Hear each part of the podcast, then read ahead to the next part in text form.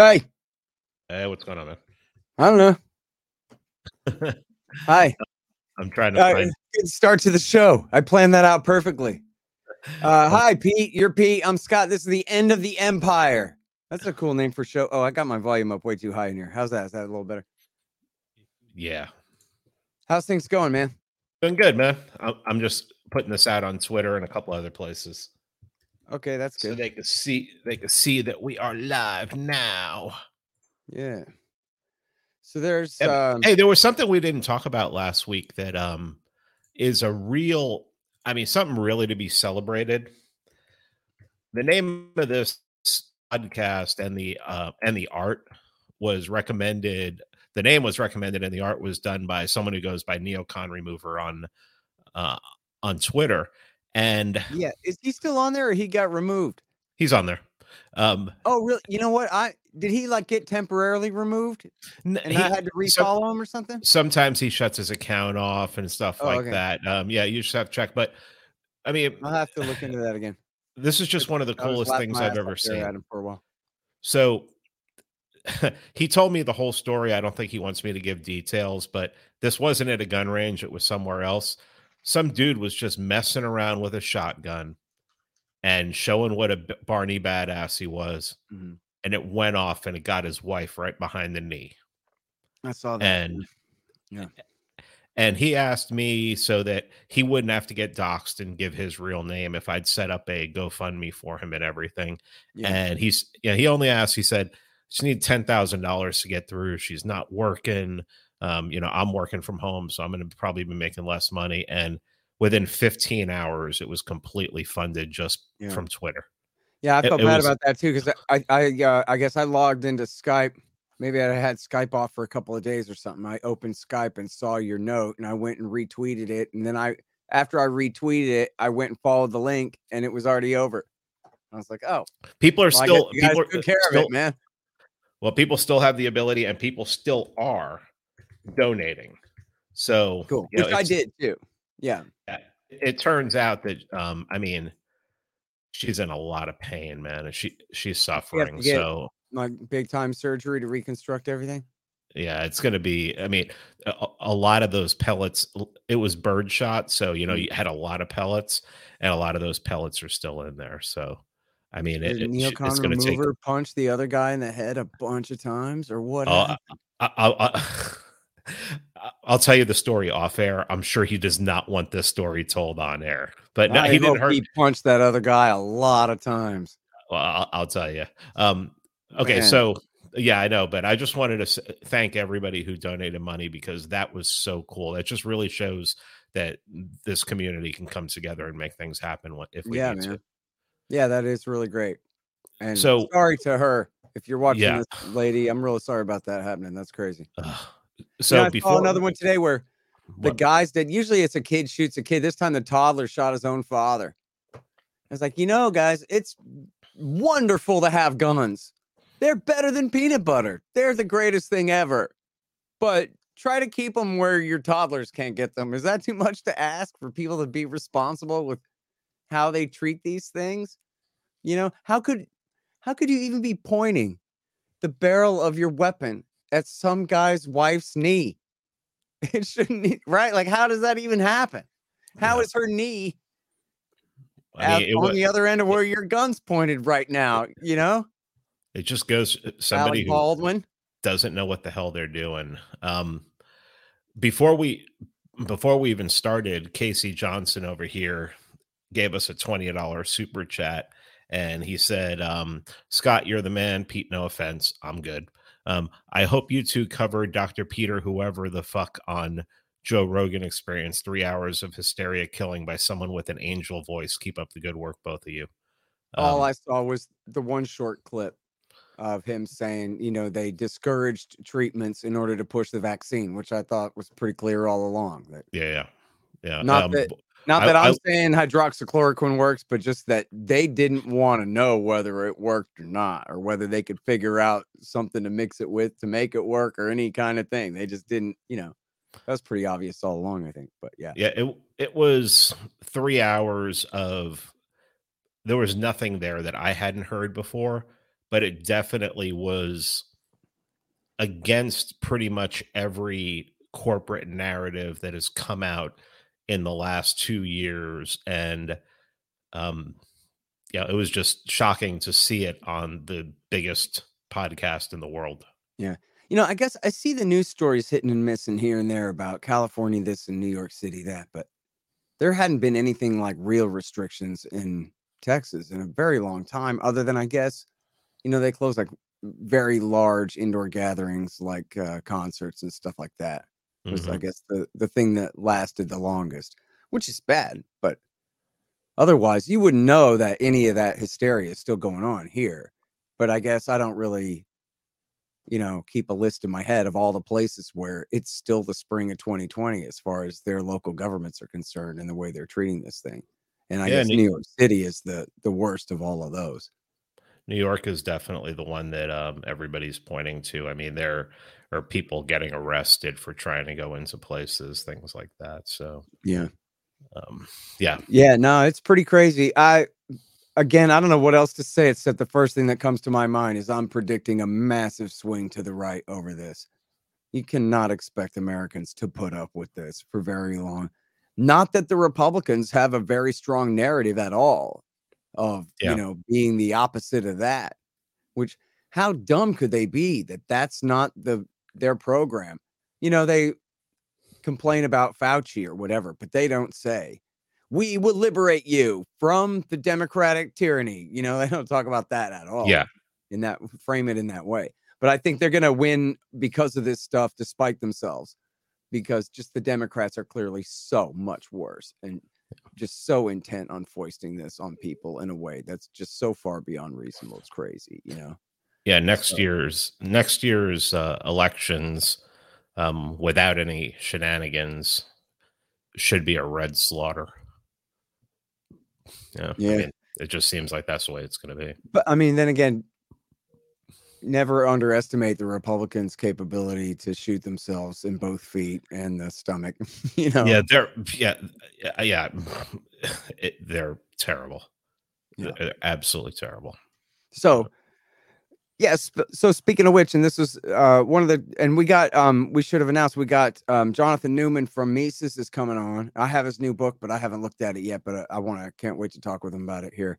So we're gonna do some economics here in a few. I just I just talked with them about it yesterday. We were talking about Oh, about really? um, we did an episode on John Randolph of Roanoke.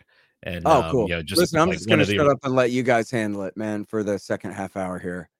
Yeah, but, we were um, did- we that was that was a lot of fun because if you look at John Randolph of Roanoke, you can see like a, a proto libertarian. And uh yeah, it was a that that was a lot of fun.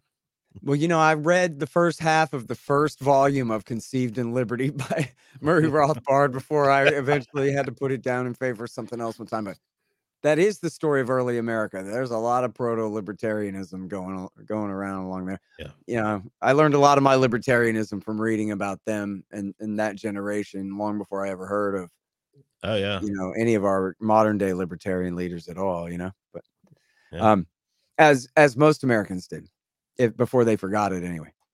Um, but oh, I was going to say, um, segue from the horribleness of the Republicans that um, the uh, chairman of the National Republican Party tweeted out that Biden is weak and is appeasing the evil Vladimir Putin, and unlike the tough guy Donald Trump who'd face him down. So I, you know, I wrote a little tweet about how no, man, the narrative is supposed to be that the crisis is all the Democrats' fault and the Republicans want to be friends with everybody because we believe in America first now. Remember that? America first, you know? Um, but so they are very horrible. And um the uh the Republicans are, their instincts are horrible. In fact, Donald Trump, Mr. America First himself, put out a message this week, an email message saying that Trump is weak and cause I mean, uh, pardon me, that Biden is weak and caused this problem through his weakness uh, in the face of Putin, who he was strong against and whatever. So, you know, they can't figure out another way to approach it other than Republicans, tough guys, Democrats, weaklings, because that's just easy. Um, and they're easy.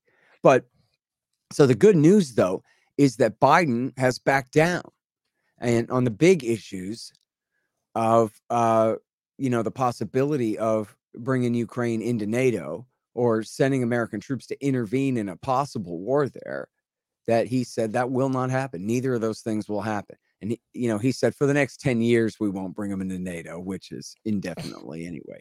Um, so that's the good news. Of course, you know, it's the Americans who precipitated this crisis without even going back to the coup of 2014, but just since Biden came into office, he's been, you know, trying to really reinitiate the Cold War in a way that Trump did in practice, but without the theoretical framework for it all, right? But Biden is saying it's the democracies versus the autocracies, which is just a total lie, right? America flanked by all royal families on all sides, military dictators and el presidentes and potentates from around the world, sultans and emirs and sheikhs and whatever you got uh, anything but democracies. But anyway, no, it's us and the democracies versus the autocracies, Russia and China, and they've been, uh, you know, escalating bomber flights and naval missions in the Baltic and Black Seas, especially, and they've been sending more arms to Ukraine, more than Trump did, which is primarily Lockheed Javelin uh, Javelin missiles, uh, which are anti, you know, handheld anti tank missiles. Um, and they're i guess arguing about whether to give them stingers or not anti-aircraft missiles like they gave the mujahideen in the 80s uh, to take out the russian helicopters. So um you know that was really what oh and i guess uh there's this great piece that we ran yesterday pete or two days ago on antiwar.com by uh james webb uh, jr or james r. Webb uh, the son of the former senator who himself is a veteran and, mm-hmm. and very knowledgeable about this stuff and uh, he wrote a piece about how the Russians are not likely to invade Ukraine right now, but he's describing the buildup. The Washington Post originally claimed 175,000 Russian troops were building up on the other side of the border. They've now, uh, you know, lowered that down to about 120,000.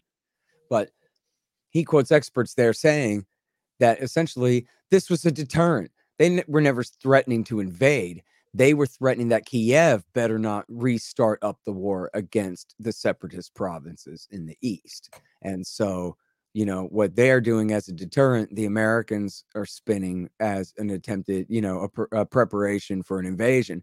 And, you know, I talked with uh, Dave DeCamp, our news editor at antiwar.com, mm-hmm. about this. And he had written about how the, um, the Americans said, "Oh no, the Russians are going to invade." The Washington Post kicked this all off at the beginning of November. The Russians are going to invade with 175,000 guys, and the Ukrainians were like, "What? No, they're not. What are you talking about?" And then the Americans like hit him with the elbow and said, "Yes, they are too. That's the narrative. Go along with it, you know, kind of thing." And then the Ukrainians said, "Oh yeah, yeah, yeah. No, yeah, we also are terrified that the Russians are about to invade." When it was clearly not what was going on there.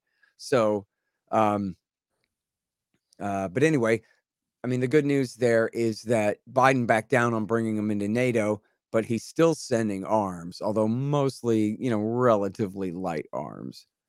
Uh, but so it's still a provocation. But so the headline on antiwar.com today is that Putin has uh, proposed negotiations and issued a written set of proposals for agreements to to resolve the issue.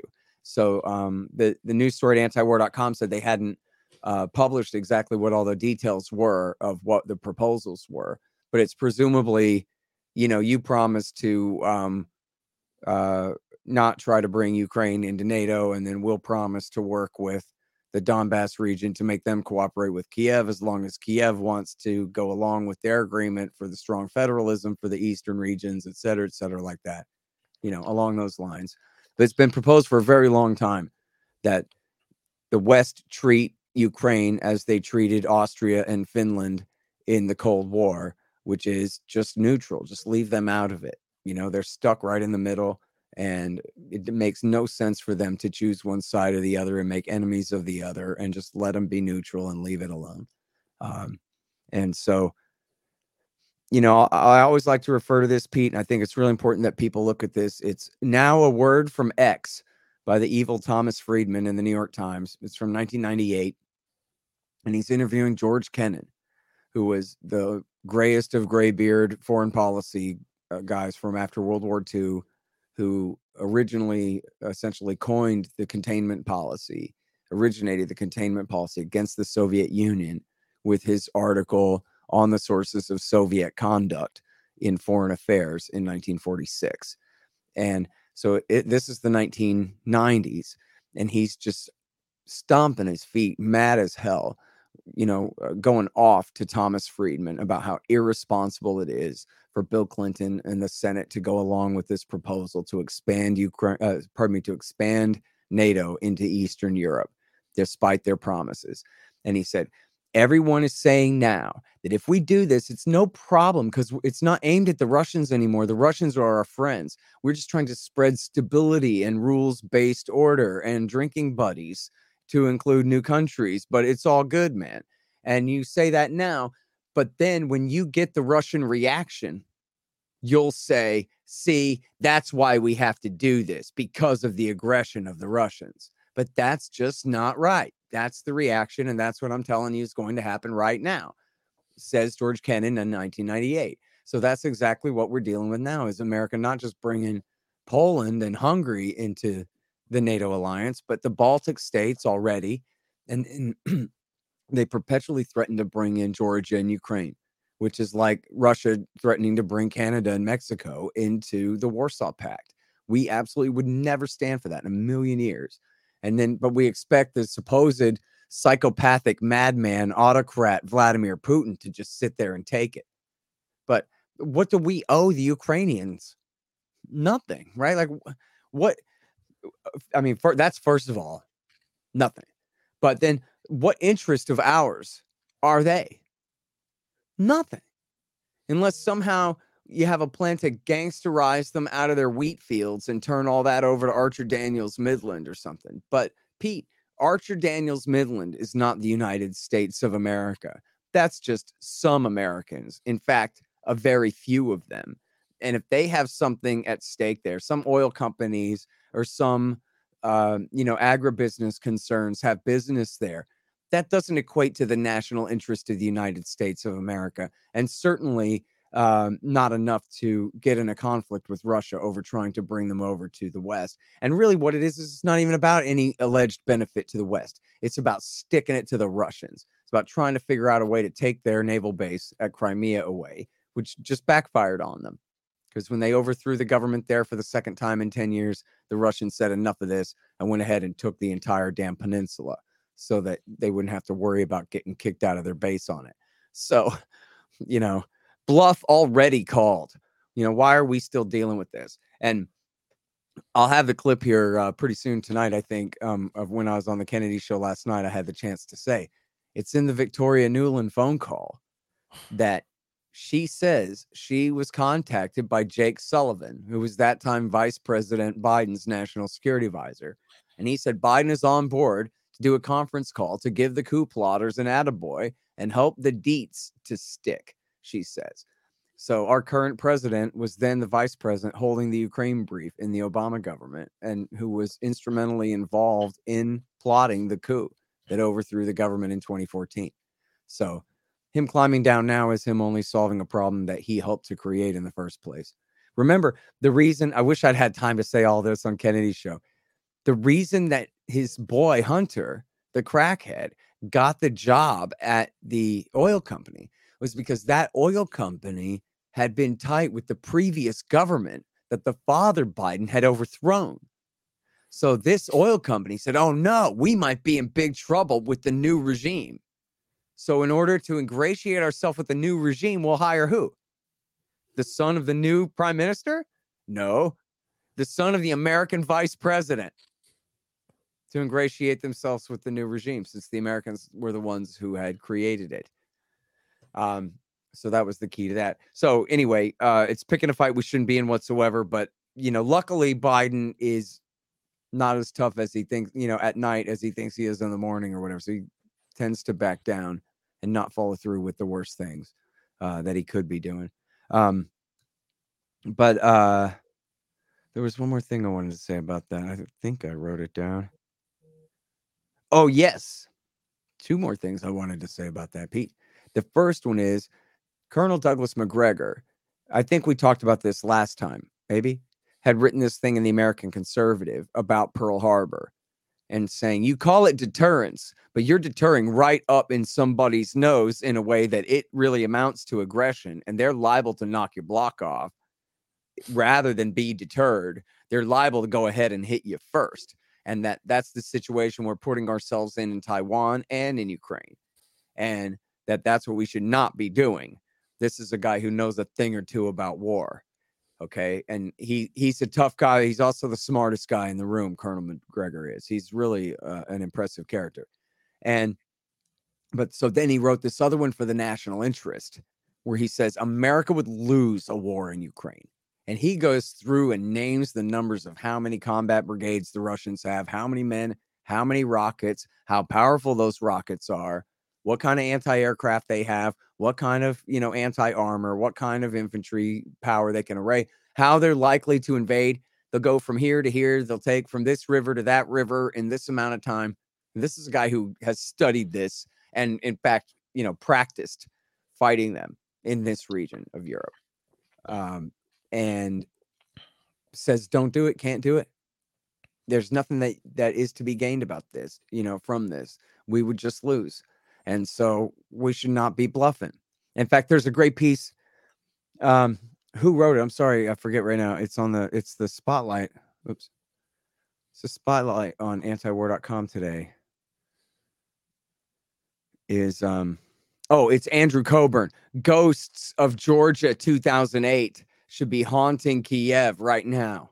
So that's the one where in August 2008, uh, Mikhail Saakashvili believed that George W. Bush would back him up and invaded South Ossetia, there uh, next to the Caspian Sea uh, in the Caucasus Mountains. And America did not come to his rescue when the Russians came across the mountains and beat their ass and kicked them back out of South Ossetia again. And um, so Andrew Cockburn is saying, Hey, Ukraine, you ought to be paying attention to that.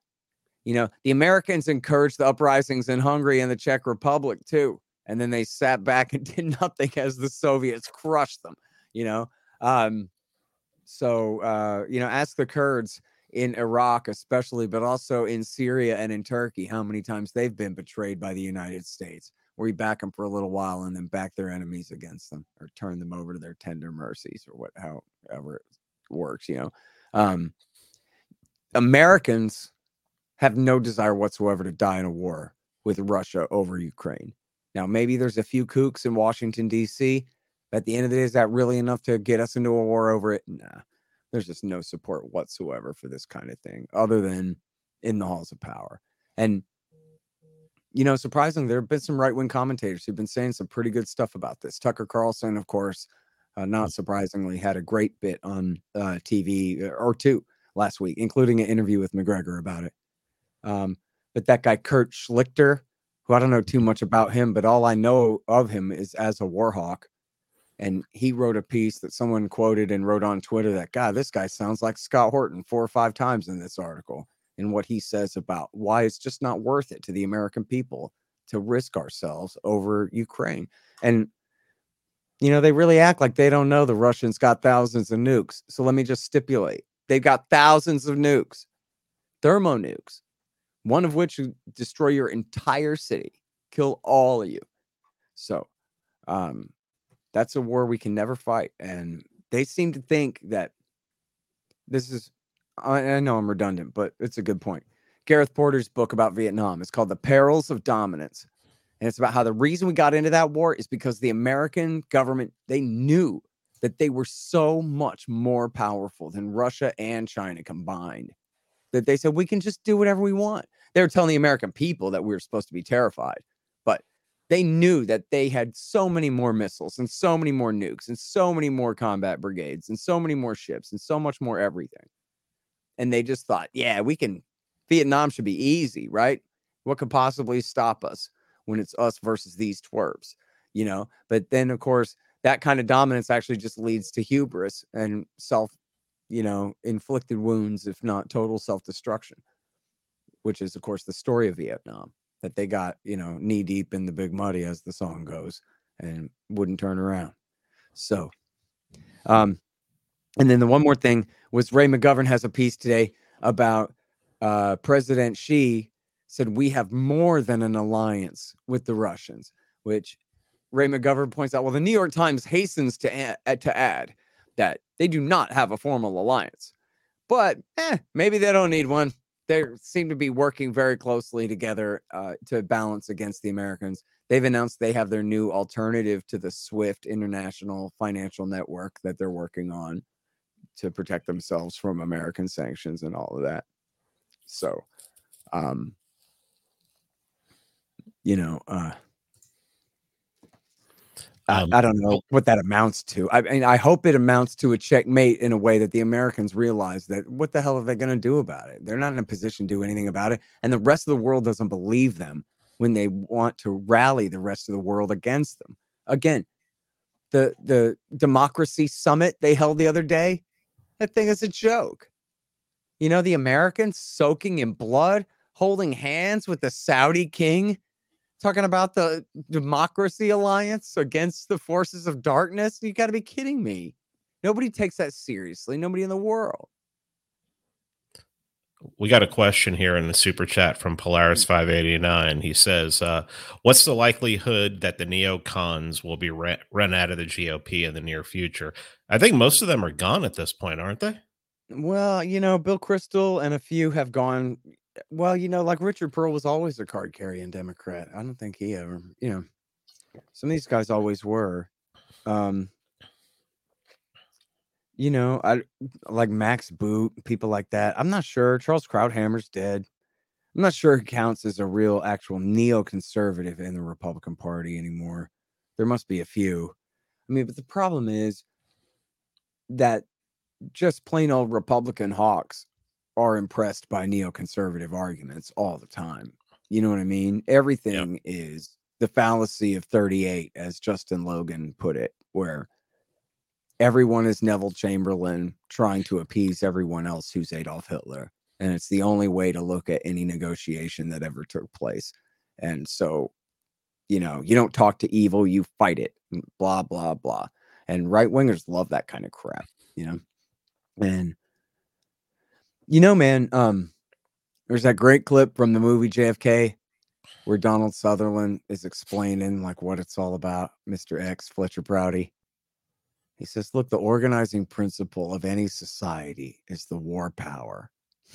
You know, who has the ability to organize us together and make us all go fight together? You know what I mean? That's essentially what it's all about. And so you could argue it's a pretty primal thing, especially among people who don't really have an argument about how, you know, civilization and and the desire to have one should be against that. You know what I mean? But who just relish it. They're like, yeah, let's fight. If the enemy is not Saddam Hussein, then it must be the Ayatollah. And if it's not the Ayatollah, then it must be Vladimir Putin. And if it ain't Vladimir Putin, then it must be Chairman Xi. And if it ain't him, then it's Gaddafi. Oh, we already killed Gaddafi. Well, must be somebody then. We got to go after somebody because somebody out there is bad. Somebody out there I was talking with a friend of mine this morning. He said his auntie was worried that the Russians are coming here. They're going to invade and take over America like Red Dawn. They're massing, she said, at the border. And he goes, Auntie, what border? The border of Ukraine, 7,000 miles east of here, you know. Um, well, it could happen, she said. No, it could not happen, Auntie. Like they could nuke your city, but no, they could not take over our country from any direction, but it's fun to be afraid. And and TV will make it seem as though you really are in danger, you know? Um and people like that kind of fear. It's like going to see a horror movie on the Friday night, you know, on date night. So, you know, I'm I, I shouldn't be giving advice to the war party here, but I guess I'm just saying it's pretty easy for them to get people excited and get people afraid of things that could never be, you know? Hey, oh, Patrick. All right, we got him. Yeah, I'm right here. All right, welcome, Patrick. How are you doing? Good. What about yourself? Doing great. Got Pete here too. I got your book. What the hell did I do with it? It's on the pile. Uh, All right. But I haven't had a chance to read it yet, but I'm aware that Pete is much more familiar than me. So I'm going to shut up and back out of the way and let you guys talk here for a little while. Well, he and I have already done two episodes on certain sections of the book. Um, one What's of the, the, things title? Where is it? I have it here somewhere. Oh, it's called Cronyism: Liberty versus Power in Early America, 1607 1849. Right there. Yeah. Great. Great. What do I? Oh, here it is. Aha. See, I get to show it too. Uh, I it. all right. Yeah. That's the proof I'm not lying. I have it. Yeah. That's all that matters, Uh, right? 1607 through Yeah. 1849. You said that part too fast. That is so interesting. Yeah. Oh, Liberty thanks. versus power in America. Okay, so now you guys talk about. it. Go ahead. Well, the funny thing is, I, one of the things I said as uh, I think after we stopped recording yesterday was Patrick Newman's like the reverse Tom Woods. Like Tom Woods is this guy with a PhD in history who's really well known for economics, and Patrick's like a, a PhD in economics who's getting well known as a historian, and it's it, it's pretty wild. Yeah, no, thanks. I mean, it's it's uh it's it's a nice compliment. Um, I yeah, it, it is kind of funny. I never thought of it uh, like that. I was always someone who's very interested, uh, inspired by Tom Woods. I had grown up reading all of his books, and I was on his uh, podcast early on initially. And yeah, it's it's it's cool to be compared to him. So uh, yeah, it's it's it's it's a nice compliment, and I'm definitely moving more into history. But I think there's a lot there uh, a, a lot of things to talk about, particularly the subject of cronyism. Well, one of the things I wanted to ask you on about is because everyone's hearing about inflation. Um, The the regime says inflation's good. Uh, you're you're hearing that from. It seems like all of the corporate press got their talking points on that one, um, but why do we have inflation right now? And maybe you can just give a primer on what's going on right now. Um, even Biden says prices are going up, but it's not a bad thing. So why are prices going up? I guess that's something that affects everyone. Okay, yeah, this is this is a subject I've also uh, spelt spent a lot of time on, especially as an economist. Uh, why are prices going up? Uh, is it because of capitalist greed? Uh, that's what you know. Senator Elizabeth Warren would have us believe. Is it because of you know transitory supply shocks? That's what many leading officials in the economy would have us believe. There's decrease in the supply of goods, and these will go away. Is it due to an increase in the money supply? Right. That's what a lot of people, Austrians such as myself and many others, have uh, increasingly been arguing. In reality, inflation is really due to the government completely misunderstood the severity of its lockdowns and locking people down, uh, incentivizing people to stay home through unemployment benefits, through stimulus checks, uh, discouraging people from working because of vaccine mandates, uh, the rent moratorium, etc. That's caused a lot of workers to remain off on the sidelines or to just permanently retire. In addition, we printed a, a lot of money. The money supply M2 since the beginning of uh, 2020 has increased by about 40%. That's a tremendous increase over two years. Uh, the money supply in 2021 alone is on track to increase by about 14, 15%. This is M2, most commonly preferred definition to the extent mainstream economists even talk about the money supply anymore. That that's on line with years in the 1970s, if not a little bit greater. This is different than in 2008 when bank reserves dramatically increased, but the money supply uh, increase didn't really occur because the Fed was paying interest on excess reserves. But you're seeing now money supply has been increasing. People have been spending it. Businesses have been spending it. Their PPP loans, consumer stimulus checks, etc. Demand is outstripping supply. That's causing shortages, and those shortages are leading to price increases. So the reason why prices are going up is simple. It's because of the government. Yeah, well, I mean, that's what it always is. But Yeah. libertarians always get uh, blamed. They say that we always blame everything on the government. So, I Mhm. mean, there has to be something that the greedy capitalists have been doing, right? Yeah, exactly. Um, that's what people would have us believe regarding meat prices. I saw a great meme on Twitter recently where someone had a picture of the percentage change in meat prices from the 70s. And whenever the prices were going up, they had this label that says greedy, greedy capitalists. And then when the prices were falling, it said altruistic capitalists, right? And, uh, you know, it's not as if the pandemic has made uh, businesses any greedier. Now, has the pandemic caused a lot of small businesses to fail? which has increased consolidation, uh, has encouraged more people to shop online, which has given stores such as Amazon more market power. Absolutely. Uh, the you know the, the the the the COVID lockdowns have had a you know cartelist component, you know, that creates sort of mini cartels but it's it's the government policies that have been uh, restricting the supply, uh, you know, of, of various goods, uh, especially labor, and it's the government that's been increasing the money supply tremendously in encouraging people to spend it through stimulus checks, through uh, loans to businesses, even the, the you know the, the, the government itself. So you're you're seeing a lot of pressures building up that's causing prices to go up, and a lot of economists did not think this is going to happen. I remember very early on in April when that was really the first month you started to see CPI increases go up. That was like, whoa, okay, something's going on here. Analysts had predicted a monthly increase of 0.2. In April, it turned out to be uh, 0.8, right? So this information was coming out in May, showing that something uh, odd was going on. People said, oh, this will be over by the end of the summer.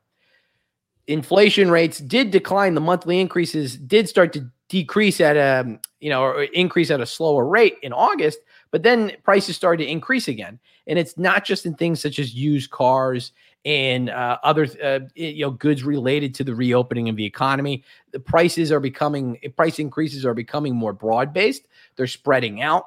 Uh, food prices are going up. Energy prices are going up. Rents are going up. Core inflation, which is uh, uh, increases minus food and energy, to sort of it's their way of reducing the inflation rate. They're saying, oh, those are volatile, but that that's up by about five percent, which is historically huge. So that you can't deny that price increases have occurred.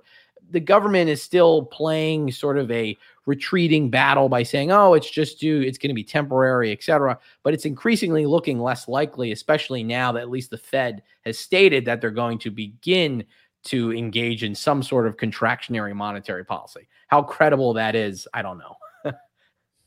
You got anything, Scott? Uh, yeah, so that was going to be my question. Was the big headline was that Chairman Powell has said, "Oh no, man, you guys are right, and now it's time to start raising interest rates." And they already said they were going to taper off their asset purchasing program and all of that, but now they're going to taper it faster and raise interest rates sooner. So the question is, I guess, judging from what you just said, do you believe that at all, or in other words, uh, like how bad of a crash are we facing? Because as Rothbard teaches they always try to prick the bubble and let the air out slowly, but that doesn't work. It pops, it crashes, and there's going to be hell to pay. And I guess what I really want to know is is the housing market going to crash soon so I could buy a house after that? Because right now, the price of a house in Austin, Texas has gone up by $150,000 in the last year. So you eh, talk about I, price living, inflation. How about in in that specific sector? It's completely out of control. Yeah, I will. I mean, don't complain to me. I live in Tampa. That's another area that the real estate has been soaring. Now, I was lucky. I had to pay. I renewed my rent contract in March of last year, so I got in right before rent started to go up. Now, the way they they actually calculate housing price increases in the CPI is absolutely ridiculous. That's a side note. They literally bake it in. They they delay it by several months. It's known as something owner equivalent rent. So they ask people who own homes how much they think they could rent their house for. And that's always been a trick they've done, which is delayed increases in rent to show up in the CPI. We're starting to see that now. Even though home prices have increased for the past year, it's only recently really rents are starting to go up. But regarding the Federal Reserve's at least announcement to engage in contractionary monetary policy, it's a tricky subject because I think, and this is this is definitely an Austrian point. It's also been made by other free market economists. There's a strong tendency for what's known as a political business cycle, because everything right now, why Republicans are bringing up inflation so much, why Democrats are trying to say it's going to go down next year, et cetera, all revolves around the midterms. The Democrats have a very thin majority in the House. They have an extremely um, thin majority in the Senate, right? They basically have to have a tiebreaker by the vice president, and all the Democrats vote on bills. Biden really wants the economy to do good in uh no be be good be doing good in October November of 2022. Richard Nixon was in the same position when he was looking for reelection. He forced Arthur Burns to basically increase the money supply, juice up the economy before the election. Uh, he put in price controls to try and tamp down on inflation. And then after that, after he won election, then he removed the price controls, money supply kept increasing. Then you started to see the stagflation of the 70s develop. Powell is at least up for reappointment in early 22. He wants to keep his boss happy. Biden has the ability to appoint many more people to the Board of Governors.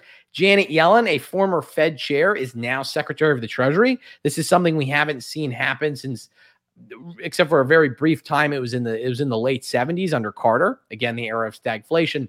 So, I think the Fed right now, they they're still committed to their strategy of um, you know, keep on printing the money, keep keep keep the bubble going at least until 2022.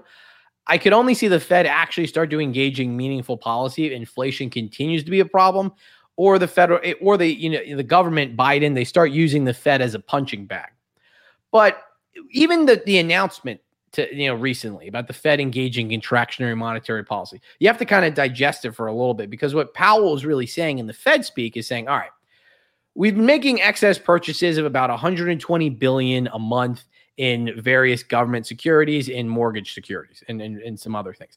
We're going to we're going to speed up our you know deceleration. We're gonna we're gonna speed up us retiring, you know, winding down those purchases. So they're not even going to engage in contractionary monetary policy until about the spring of next year. It's just well, they're just going to engage in less expansionary monetary policy. And then they said they're going to raise rates three times, three increases penciled in in 2022. Okay, maybe. Well, one of those is definitely going to be after the election. I, I, can absolutely guarantee you that. So that one doesn't even mm-hmm. really count.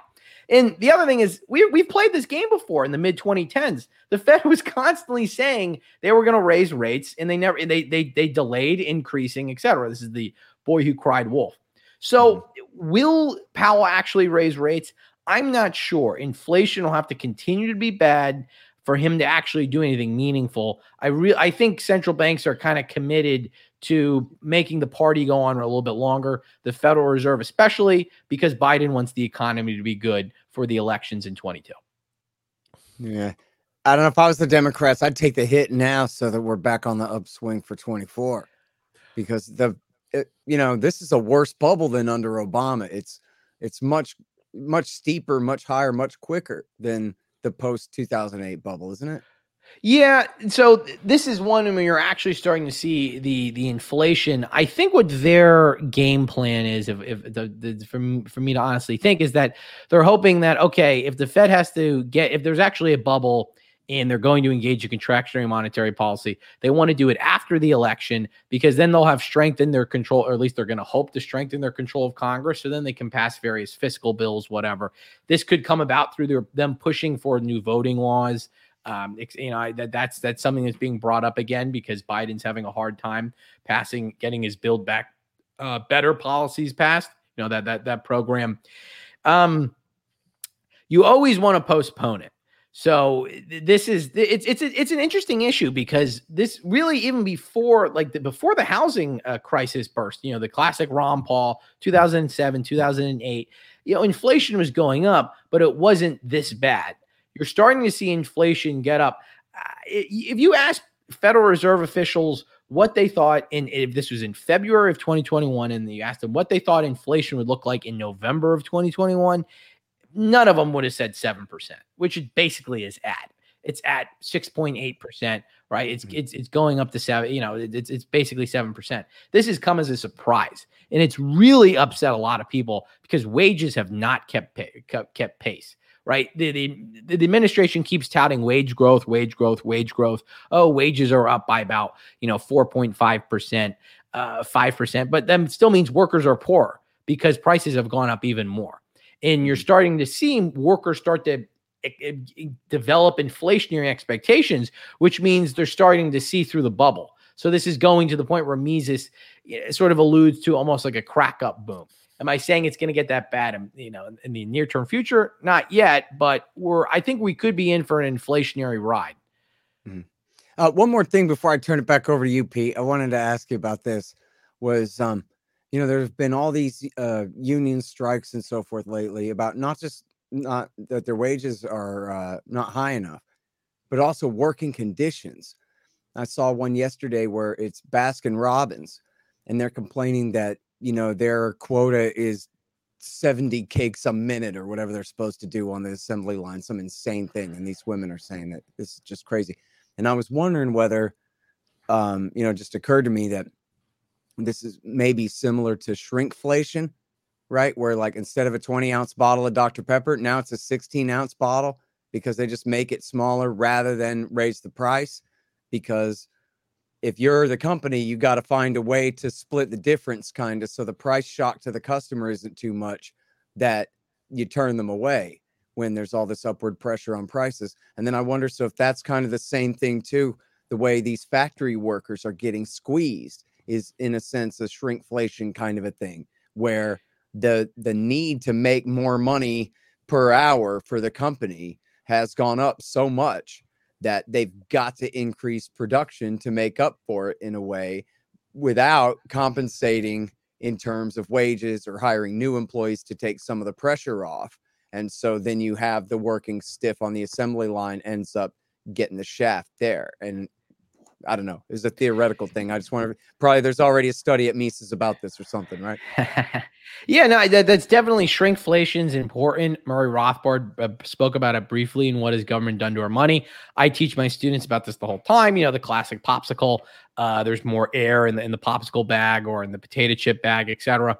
I do think you are seeing some of that now, and uh, you can be seeing some of that in factories or just restaurants you, you see it clearly when I, I, saw it a lot in the summer. I still see it occasionally. You go to a restaurant and there are not enough waitresses, right, to, to bust tables. So there's some empty tables, and that means you have to wait more. That was a problem, uh, particularly when there were unemployment benefits, but you can still see it. Not everything in the production process is right.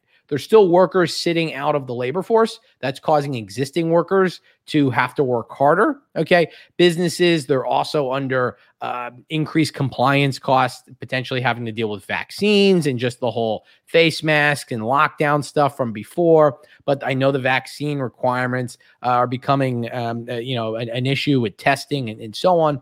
And, and yeah, you're seeing there, there's this the, the demand for goods is going up more and it the supply is still being constrained or at least it's not it's not keeping up. And yeah that that's showing up uh, workers wages are going down partially through poorer work conditions right?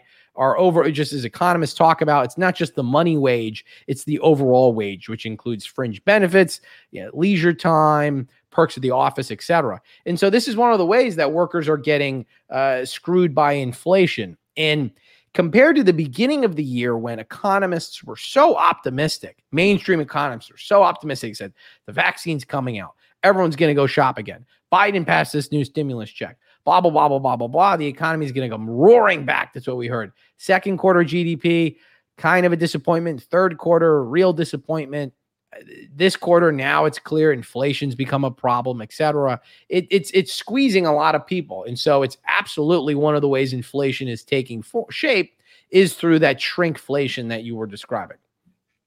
Hmm. is there anything we can look at in his, in american history that compares to what we're what we're going through right now?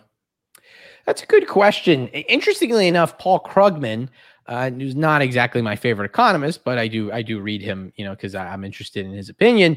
Argues that the this inflation is very similar to the period after World War II. So the, Krug, Krugman's argument is that well, it's a bunch of pent up demand. People are there's just a supply and demand imbalance that's going to go back to normal, um, and then everything will be fine. I think he, uh, you know, inflation did increase for a little bit longer than what he says. It went down after immediately after World War II, but then went, it went back up uh, by the end of the decade around the Korean War. Part of that was because, again, the, the Federal Reserve was uh, basically lost control of its monetary policy. The government wanted it to print a bunch of money, and this was causing pressure on the price system. Uh, I, I, think potentially. Uh, right now, uh, this sort of reminds me a lot of what happened actually a hundred years ago, right?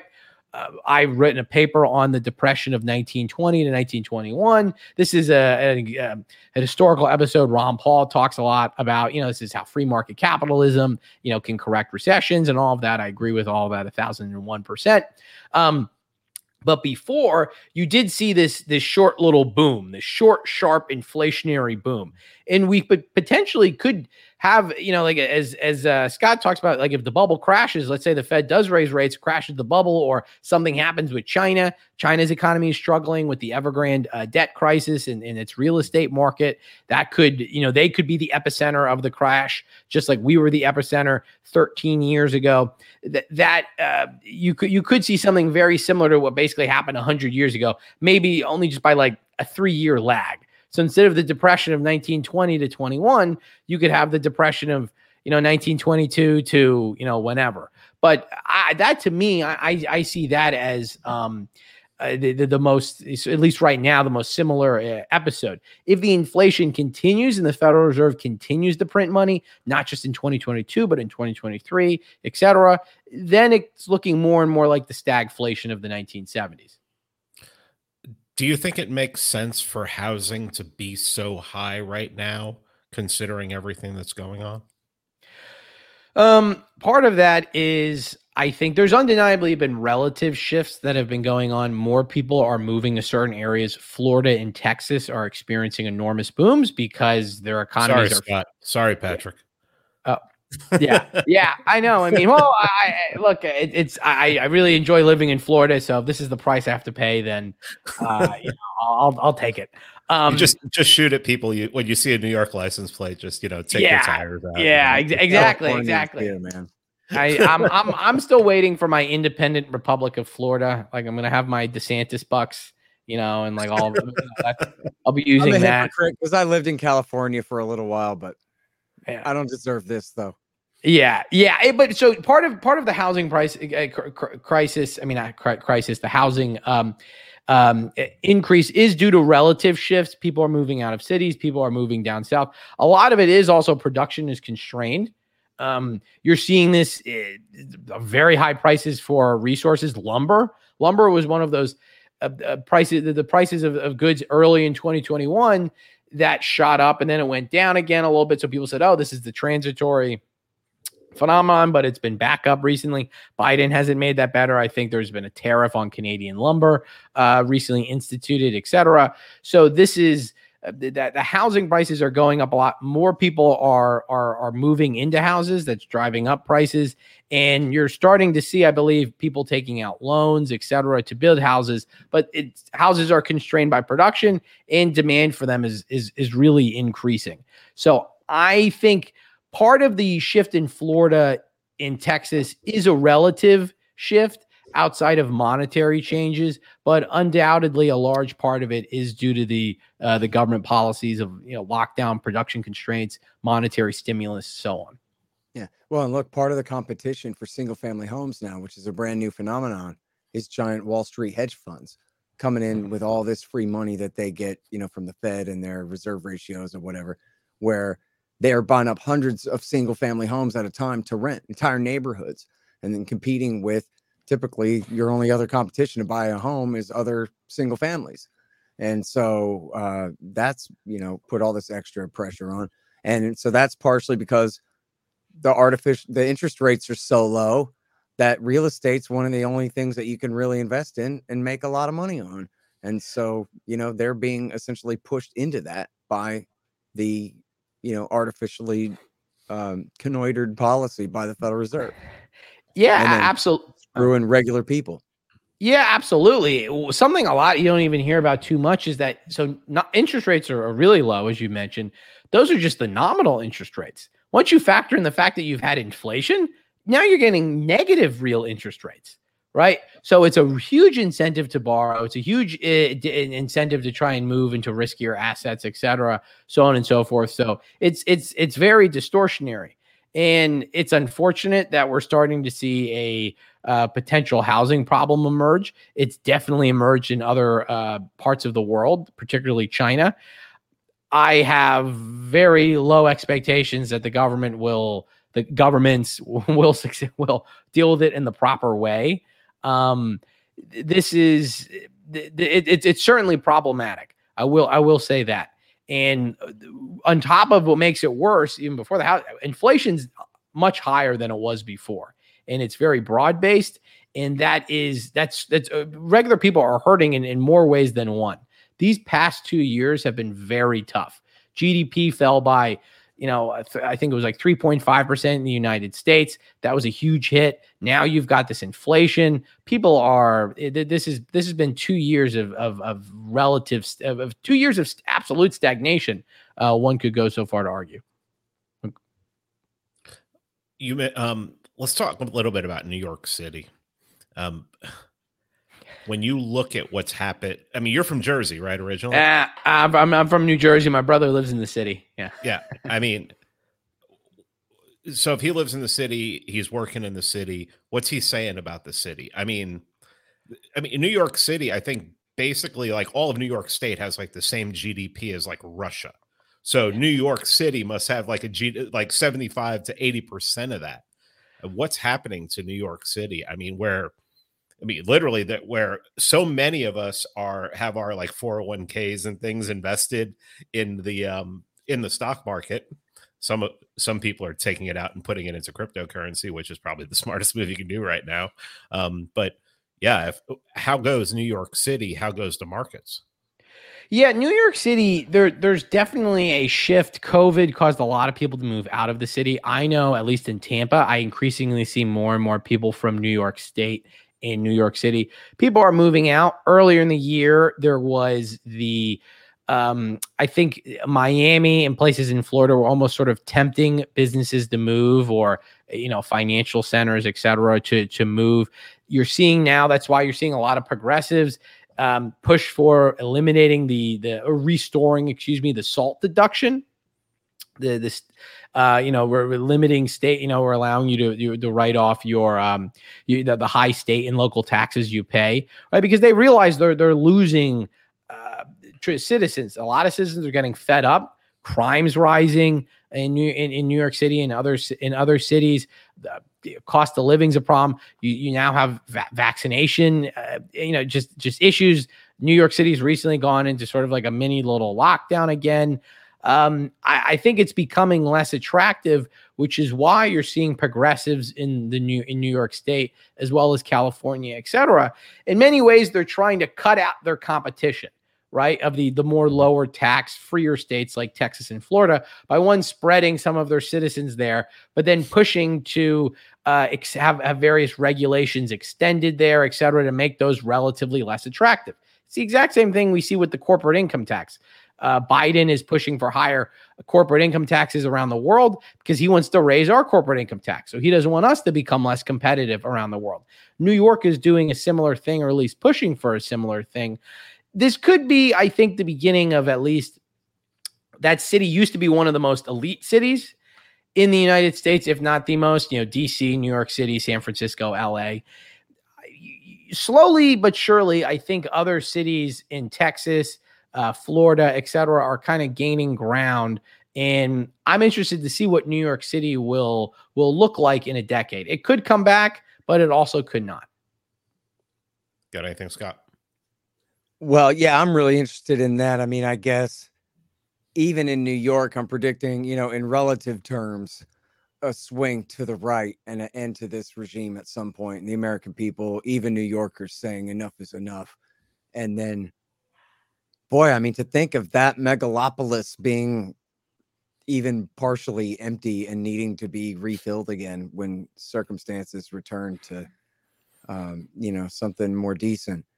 I mean, that's a, a hell of a boom coming there because, mm-hmm. and you know what? I've only been to New York City twice, and one of them was recently, and I went up in the, uh, what you call it, uh, Empire State Building and looked at, and I was pretty impressed. I know you guys spent a lot of time there and aren't that impressed anymore. but that thing is it's pretty impressive. It's, it's pretty hard to imagine it slowing all the way down to a stop in any way. You know what I mean? Um, but but I guess as bad as the Democrats can can make it, it still just has to amount to potential for the future to swing back again because it's all still there. You know, can't get rid of it. Even even with the worst depression, what's been literally created out of brick and steel will remain. Yeah, it it it it um you could see a move. I mean, I think you know up upstate New York is definitely getting restless. New Jersey came very close to electing a Republican governor. It it fell short, right? So you weren't able to see a repeat of what happened uh, during the beginning of Obama, the, during Obama's first term, when both the Virginia governorship and the New Jersey governorship, uh, basically the, the Republicans captured those. They were at uh, slightly different times, I believe, but it did become close enough, and it wasn't seen to be a competitive race. The demographics have have have turned against the Republicans, at least in certain areas. But yeah, but potentially, though, I think New York City is just so progressive that you're not really going to see any substantive. I don't know. I, I, would love to be wrong, and I would love for you to be right. I I just I I know New Yorkers and um they uh bad habits die hard. Yeah. I guess, but I mean, what isn't at the bottom line though? Isn't the point of that city business? I mean, this is the economic capital of the world empire. So, like, damn, man. Yeah, it, I think that I think it it was business. Now it's about being woke business. liberal. yeah, or be performatively liberal, being the woke capitalist, capitalism, Oh, yeah, well, being a culture center. Uh, and yeah, it's it's it, you know, says at the end of the day, the bottom line is what really counts. You know, the color of that ink on the page. We'll see Yeah. how well being woke pays when it means essentially not doing business anymore. Yeah, locking everybody yeah, in their house. yeah. That's crazy. Hey, let me- listen, let's spend some time talking about the book, can we? Yeah, we gotta go, absolutely. or what? Good. Yeah. um well talk a little bit about like um i mean really i think when i first talked to you about this book which was like almost a year ago we um Yeah. you, you said that this was almost like a part six of like conceived in liberty didn't you have that in your head of like this is Yeah. conceived in liberty part six Ah, Very Yeah, yeah. So I said, oh, Conceived in Liberty Part Six. I wanted to like the first part of the book. wh- It's it's the shortest. It really kind of goes through a summary of Rothbard's five volumes. It sort of gets into more stuff at the end in chapter three. But yeah, it really does continue the story that Rothbard mm, uh, planned to write. So I really did write it within the the vein of being a Rothbardian, talking about the Jeffersonians and the Jacksonians and the way Murray Rothbard described them as being hardcore libertarians bent on fighting uh, cronyism and reforming the system, etc. So this, um, if you're interested in the Conceived in Liberty series, I absolutely recommend you to uh, to, to, to to to you know to to, to at least uh, take a look at the book. Um, it goes through a lot of sort of hidden stories about corruption and you know people who um, you know, were engaged in special interest deals and just the overall battle between mass movement libertarian forces and statism. So that's my little book club, uh, book plug. Uh, I hope uh, I hope people you know take take a look at it and uh, and buy it. Yeah, I remember the f- the first interview we did on it. You you had said I had asked the question. So how soon after the Constitution was the um did did they just go after it and just absolutely start destroying it? You're like, I think you came up with uh, something that was like eight, like twelve months to eighteen months after after ratification or after Basically, Yeah. yeah. Yeah, I- would argue the Constitution itself was actually a big government document. The the Yeah. strict constructionist view came from the former fighters of the Constitution, the Anti-Federalists, um, and through the Kentucky and Virginia resolutions of Thomas Jefferson, James Madison. I'm not a huge fan of his Virginia resolutions. That's a story uh, for for another time. But yeah, it really uh, it was right from the get go. So it's like I, mean, I when can have you and, Tom- I can have you and Tom Woods on to, to debate that. I, I would love to. I'm I'm totally in favor of that. I uh, so uh, that's all I'll say. I I don't know if he will be, but uh, yeah, I, I I'd love to do that. I think it's it's definitely a story. Uh, I, I actually debated Mark Skousen about this uh, in Freedom Fest this this year. So we had to speak about Rothbard's Conceived in Liberty and the Constitution. And Mark Skousen was one of the debaters. He um, was not a fan of Rothbard's Conceived in Liberty series. one of his biggest gripes is that Rothbard is very anti Benjamin Franklin. And I believe Mark Skousen is a obviously a distant descendant of Benjamin Franklin. So uh, he, likes to dress up as him at Freedom Fest. I mean, he's a very nice guy and everything. But so anyway, you can see that he's very, very defensive about Benjamin Franklin. And anyway, so we had to go through this debate back and forth. And, you know, the argument that, oh, well, the Constitution has still provided the best government, the best economy in the world, you know, the Amer- America, etc. My response is that, well, that's from the strict constructionist view, which came after like that the Federalists nearly brought us to like a quasi monarchy under uh, what I like to call Prime Minister Alexander Hamilton. But yeah, so right from the get go, basically, uh, that's when the Republic got corrupted, so to speak. So um, if you're if people are if you're interested in that early American history, I absolutely uh, recommend um, you you know you take a look at both conceived in liberty and cronyism. You're muted, Scott. I hate it when I do that. Thanks for coming on. I'm really sorry I called you Jonathan earlier. I got you mixed up because you got the same last name as some other guy on Twitter. I don't know. This yeah confuses me. I'm an old fuddy duddy. Um, oh, well, yeah. Newman, thanks. Cronyism in America, liberty and power, liberty versus power in America, 1607 to 1849. I'm sorry. Say again. Hard oh no, thank, thank yeah. Thank, thank, thanks a lot. Yeah, Jonathan. He's he's also a um, um he's a, he's a, um, affiliated with the Mises Institute. So we have the same last name. We're not actual brothers, though. We treat ourselves as if we're we're brothers in economics, basically. So okay, great. it's all good. Well, thanks for me mixing you up. Good. Yeah, yeah. Of course not. yeah. So thank you. Like I hate that guy. He always does that to me. You know. yeah. Well, thanks for having me on, and uh, thanks for promoting my book. Happy to talk about inflation. So. Thanks. Yeah, cool. Thanks, that was fun. All right, yeah. Pete. See you in two weeks, man. Happy holidays, everybody. Take care, y'all. Happy Christmas. Happy Bye. New Year.